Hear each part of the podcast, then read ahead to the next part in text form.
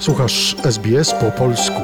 Więcej ciekawych historii znajdziesz na stronie sbs.com.au ukośnik polisz.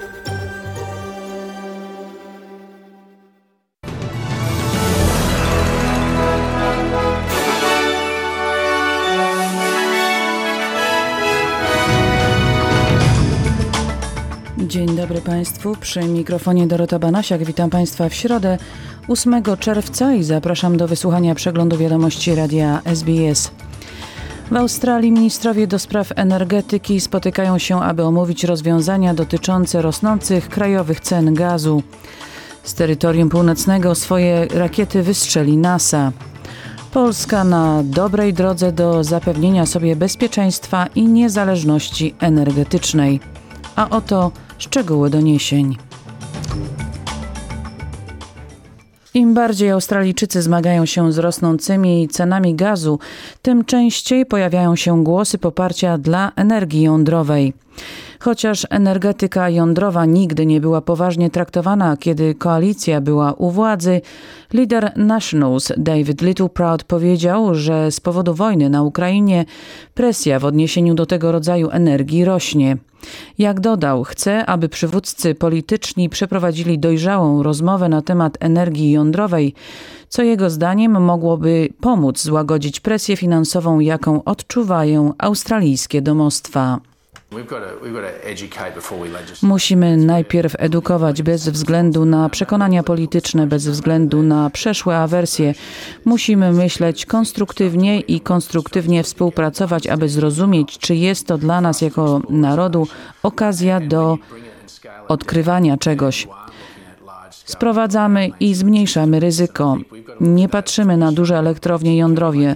Musimy nad tym się zastanowić w kontekście Australii. Czy możemy zrobić tak, by było bezpiecznie, czy możemy sprawić, by było niedrogo i bezpiecznie, powiedział David Littleproud.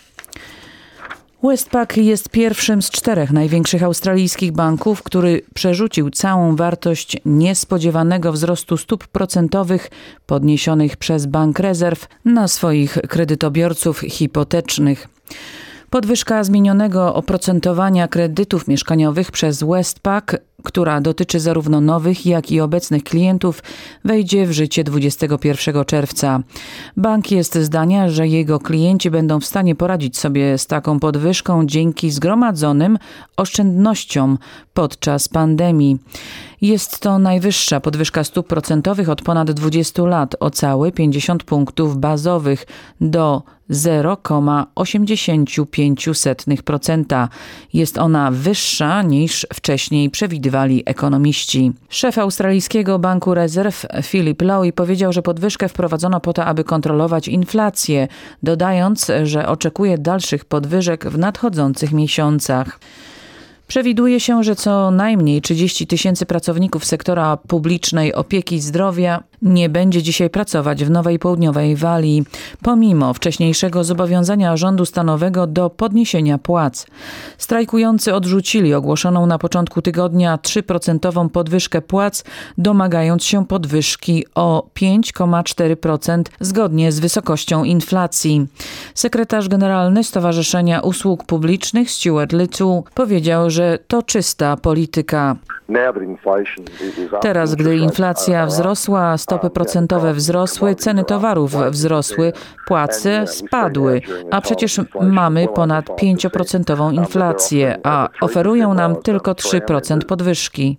Wczoraj władze Nowej Południowej Walii ogłosiły jednorazową wypłatę w wysokości 3000 dolarów dla pracowników służby zdrowia za ich wysiłek podczas pandemii COVID-19.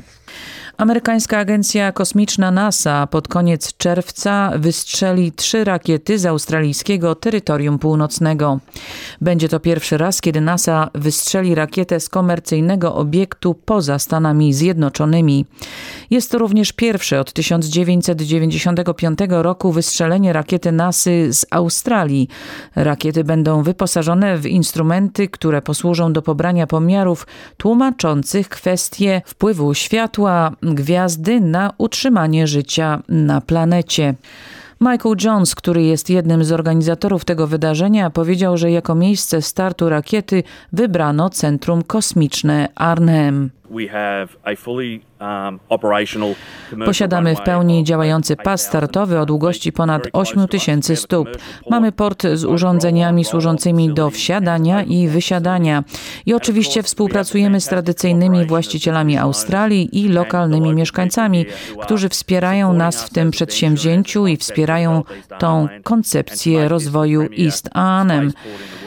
Po to, aby stworzyć tu najlepszy port kosmiczny na świecie, komercyjny port kosmiczny dla wielu użytkowników, powiedział Michael Jones. Bank Światowy zmienił swoją prognozę globalnego wzrostu, obniżając ją o prawie 1 trzecią do 2,9% na rok 2022. Prognozę zmieniono w wyniku ostrzeżeń, że wiele krajów stoi obecnie w obliczu recesji z powodu pandemii COVID-19 oraz inwazji Rosji na Ukrainę. Ekonomiści opiniują, że wojna osłabiła światową gospodarkę, która i tak wkraczała w przedłużający się okres słabego wzrostu i podwyższonej inflacji. Przewiduje się, że globalny wzrost w 2022 roku może spaść do 2,1% oraz o 1,5% w 2023 roku. Rzecznik Banku Światowego Ayeham Ko powiedział, że jeśli zmaterializuje się ryzyko pogorszenia koniunktury, to może to doprowadzić do niemalże zerowego wzrostu per capita. Mamy bardzo poważne zagrożenie stagnacją, która wiąże się z wyższymi stopami oprocentowania. Nadal obserwujemy zachwianie podaży na rynku. Z powodu wojny te zakłócenia w podaży są oczywiście potęgowane. W międzyczasie Bank Światowy zapowiedział dodatkowe 1,5 miliarda dolarów pomocy dla Ukrainy, zwiększając całkowity planowany pakiet wsparcia dla tego kraju do ponad 4 miliardów dolarów. Nowe fundusze zostaną wykorzystane na wypłaty wynagrodzeń dla pracowników rządowych i socjalnych. Do tej pory z tej puli wykorzystano już prawie 2 miliardy dolarów. Pożyczkodawca powiedział w oświadczeniu, że współpracuje z krajami darczyńcami, aby zmobilizować wsparcie finansowe dla zdewastowanej gospodarki Ukrainy. Takim sposobem chce pomóc Ukraińcom w dostępie do usług opieki zdrowia, edukacji i opieki społecznej. Prezydent Ukrainy Wołodymyr Załański powiedział, że po przystąpieniu Ukrainy do zunifikowanej europejskiej sieci energetycznej Eksport energii pozwoli Ukrainie nie tylko zwiększyć jej dochody walutowe, ale również wpłynie na stabilizację sytuacji energetycznej w krajach sąsiednich, które zmniejszają zużycie rosyjskiej energii. Prezydent Ukrainy przewiduje, że nadchodzący sezon grzewczy będzie dla Ukrainy najtrudniejszy od czasu odzyskania przez kraj niepodległości, a to przez rosyjską agresję, mówił ukraiński prezydent w przemówieniu opublikowanym w mediach społecznościowych. Ale wszystko jest teraz e, jednak w porządku. Musimy przez to przejść, aby nasi obywatele czuli, że państwo normalnie działa.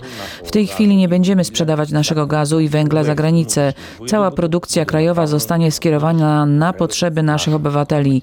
Jednocześnie robimy wszystko, co w naszej mocy, aby zwiększyć nasze możliwości eksportu energii elektrycznej.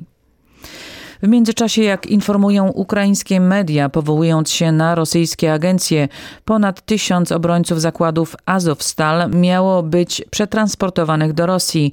Ukraińska Prawda przekazała, że jeńcami zajmują się rosyjskie organy ścigania. Moskwa chce osądzić obrońców Mariupola.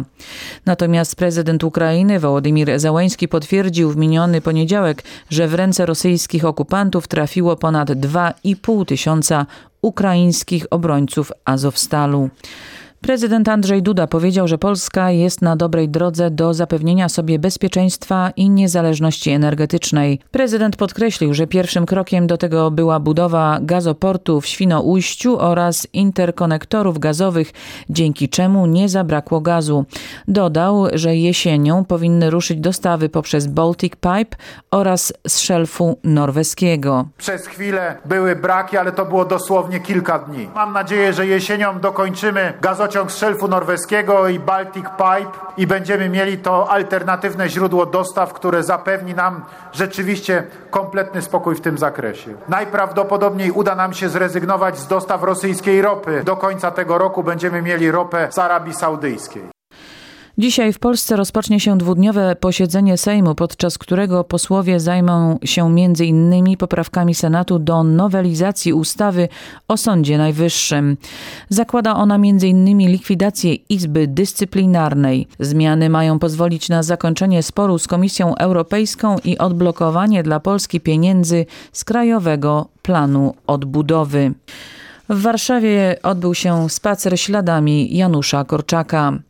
Wydarzenie zorganizował Stołeczny Oddział Instytutu Pamięci Narodowej w 80. rocznicę śmierci Janusza Korczaka w celu upamiętnienia ofiar akcji Reinhardt, zagłady Żydów w generalnym gubernatorstwie oraz by uczcić i przypomnieć sylwetkę wyjątkowego wychowawcy dzieci, którymi opiekował się w getcie i z którymi zginął w niemieckim obozie zagłady Treblinka. Organizatorka wydarzenia Edyta Gula z warszawskiego oddziału IPN wyjaśniała. Postać Janusza Korczaka chciałabym przywrócić do pamięci w dwóch aspektach.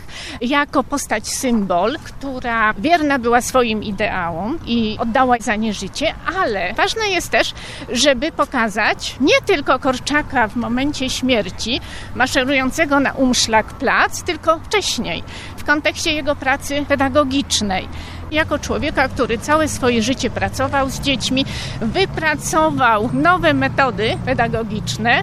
Janusz Korczak, właściwie Henryk Goldschmidt, pseudonim Stary Doktor, był lekarzem, pedagogiem, pisarzem, publicystą i działaczem społecznym. Janusz Korczak został zamordowany w Treblince prawdopodobnie 7 sierpnia 1942 roku. Prognoza pogody na jutro, czyli na czwartek 9 czerwca dla australijskich stolic stanowych. W Sydney 15 stopni i słonecznie, Melbourne 12 stopni i silne opady deszczu, w Canberrze 9 stopni i częściowe zachmurzenie, Brisbane 18 i słonecznie, Adelaida 14 stopni i pochmurno, Perth 21 stopni, silne opady deszczu, Darwin 33 stopnie, częściowe zachmurzenie, a w Hobart 9 stopni i ulewne deszcze. Według ostatnich notowań walutowych dolar australijski jest wymieniany na 72 centy amerykańskie oraz 3 zł i 9 groszy. Przegląd wiadomości radia SBS opracowała i czytała Dorota Banasiak.